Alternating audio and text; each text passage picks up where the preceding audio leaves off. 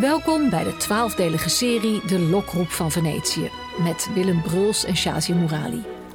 Je luistert naar aflevering 2. San Marco, Monteverdi en zijn L'Orfeo. Willem, ik droomde jarenlang van Venetië en ik ben er geweest een jaar of Ik zag alleen maar een toeristenmassa. Ik heb de stad niet gevonden, dat gevoel dat ik zo... Ga jij mij het Venetië waar ik van heb gedroomd laten vinden? Er zijn die vele toeristen en die toeristenstromen en die winkeltjes. Maar als je één steegje naar links, dan ben je eigenlijk bijna in je eentje. Als je net een beetje weet van de geschiedenis, van de muziek, van de componisten die hier geleefd dat hebben. Dat elke steen een, een, verhaal heeft en dat elk huis een verhaal heeft. moet je je vingers in dat water aan de onderkant. Daar zitten al die geheimen en al die verhalen. weet, dan wordt die stad opeens heel anders. Als ik een ander woord voor muziek zoek, kom ik altijd weer uit bij het woord Venetië. Friedrich Nietzsche.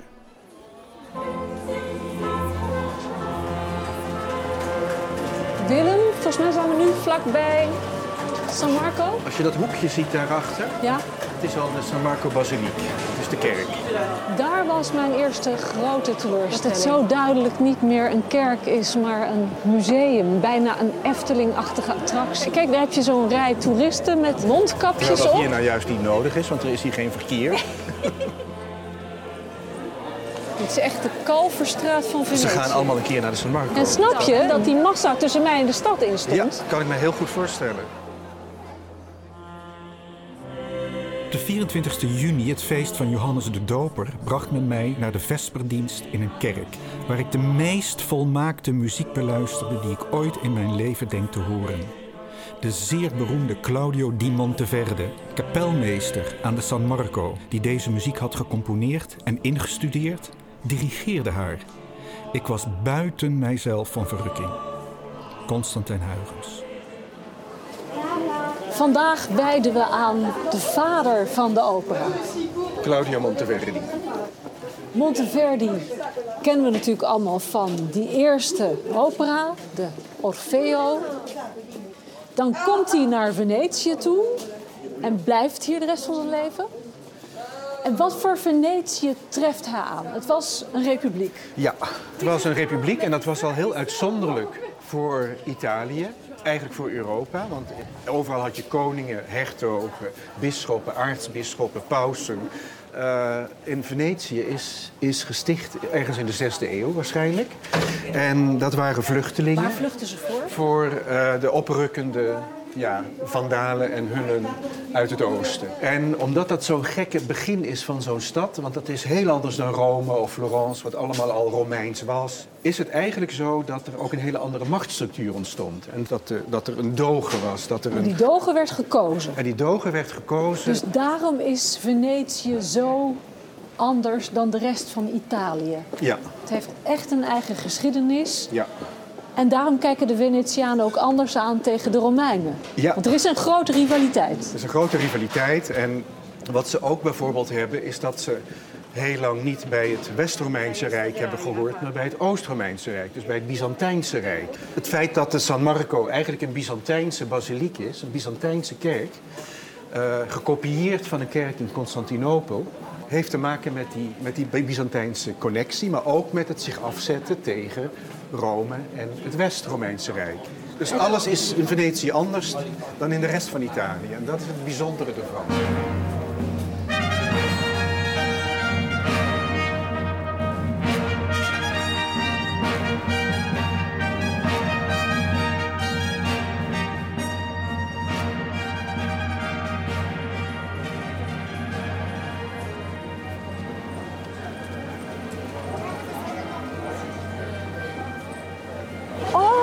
Is hem, hè?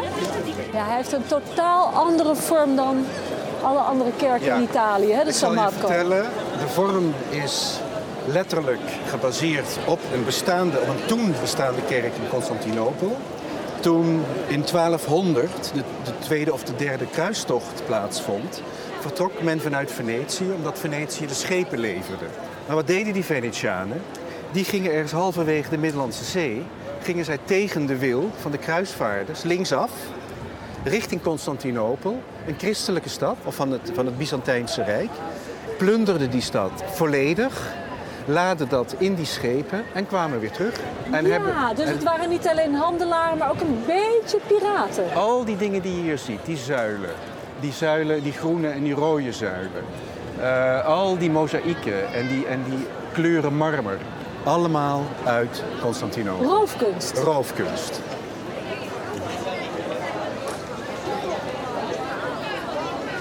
En even naar dit beeld hier op deze hoek. Het is een rood, rood porfier, marmer. Het beeld heet De Vier Tetrarchen. Ehm, en dat zijn beelden die waarschijnlijk afkomstig zijn van een zuil in Constantinopel. Dus die hebben ze van die zuil afgehaald en hier bij elkaar gezet. Maar wat nou zo grappig is, moet je even meekomen, Shazia. Hier aan deze kant zie je dat er een voet ontbrak. Ja. Dus bij het roven hebben ze per ongeluk die voet afgebroken. Ja. Toen ik tien jaar geleden in Istanbul in het Archeologisch Museum was, wat zag ik daar in een vitrine staan? Niet die voet, toch? Die voet. Dus die voet, is, die voet is er nog, maar die is in Istanbul.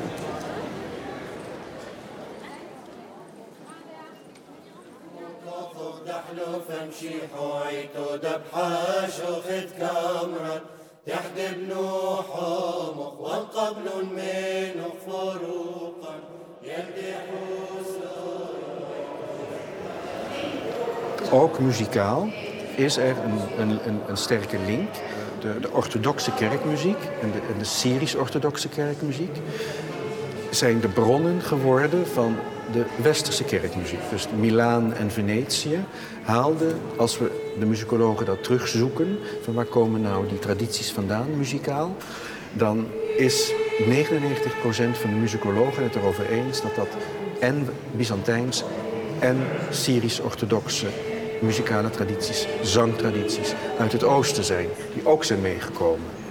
Dus de Ambrosiaanse zang uit Milaan is geïnspireerd door de Syrisch-orthodoxe zang in het Midden-Oosten.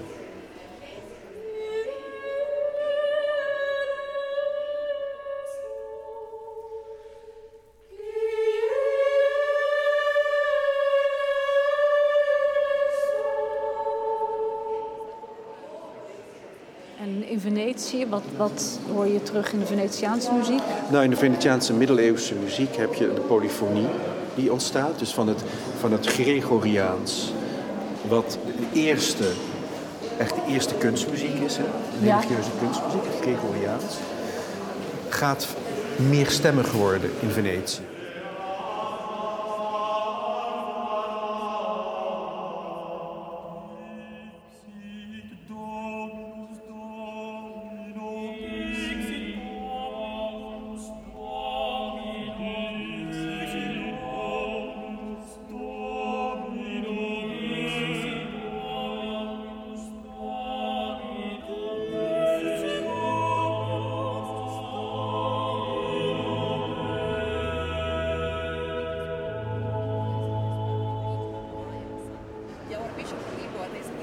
Even terug naar Monteverdi. Hij was dus componist en dirigent aan het Hof in Mantua.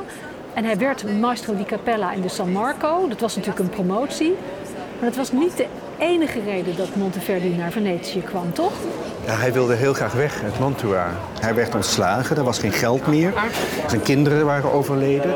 En zijn vrouw, Claudia, is Zij daar was, zij was zangeres, toch? Zij was zangeres en zij voerde ook met hem muziek uit aan dat hof in Mantua. En eh, zij overlijdt waarschijnlijk door het, door het moerassige, eh, slechte klimaat in Mantua. Ik onderbreek je even. Ja, ja, ja. ja. Want in het jaar dat zij overlijdt, ja. schrijft hij ook die Orfeo. Dat verhaal over Orpheus, de geniale muzikus die zelfs stenen ontroert. En de onderwereld ingaat om zijn Aridice op te halen. ja. Het mislukt. En dat was ook het leven van Monteverdi zelf.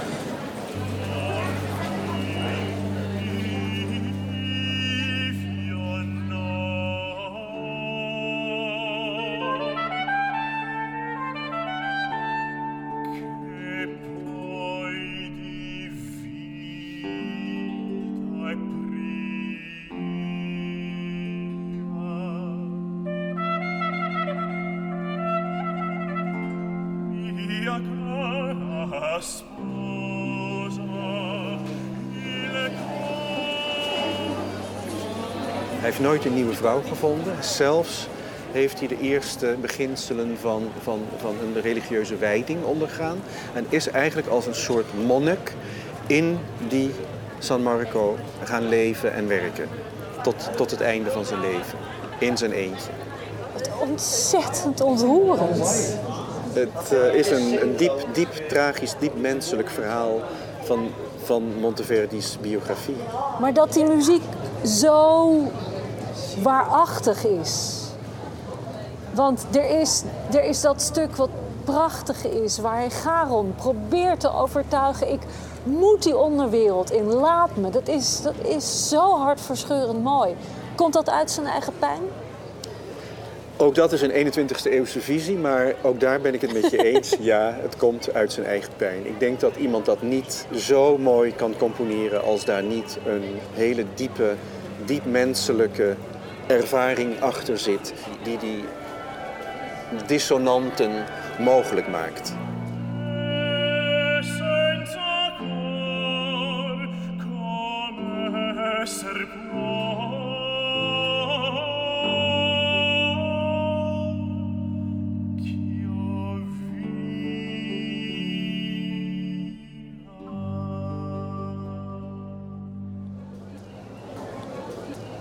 Wat mij dan nog meer ontroert is dat als je dat nu terugziet en hoort, zo'n opera, is dat er ook weer voor ons een helende werking van uitgaat. Absoluut. Ik heb ooit een programma gemaakt over uh, Orfeo, over Orpheus. En ik, is het, het is het programma waar ik de meeste reacties van het publiek op gehad heb. En de meeste reacties daar weer van waren allemaal mensen die hun eigen persoonlijke verdriet met mij wilden delen... naar aanleiding van dat Orpheus-verhaal en dat verlies van die geliefde. En wat doet jou dat persoonlijk? Het heeft mij uh, vermenselijkt. Eigenlijk sta je dan opeens stil en gaat er een schok door je heen. En dan besef je eigenlijk waar die muziek vandaan komt en waar die voor bedoeld is. Dat die eeuwenlang over het graf heen van hart tot hart gaat. Precies.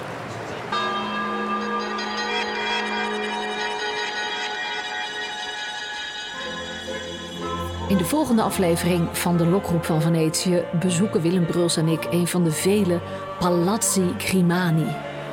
Opera voor iedereen. En dit was de tweede aflevering van de twaalfdelige serie De Lokroep van Venetië. Met Willem Bruls en Shazia Murali. Productie en regie Aletta Becker. Sounddesign en techniek Hubert Boon. Eindredactie Frans van Gurp. En deze co-productie van NTR en Aletta Becker Producties kwam tot stand met steun van NPO Radio 4 en het NPO Fonds.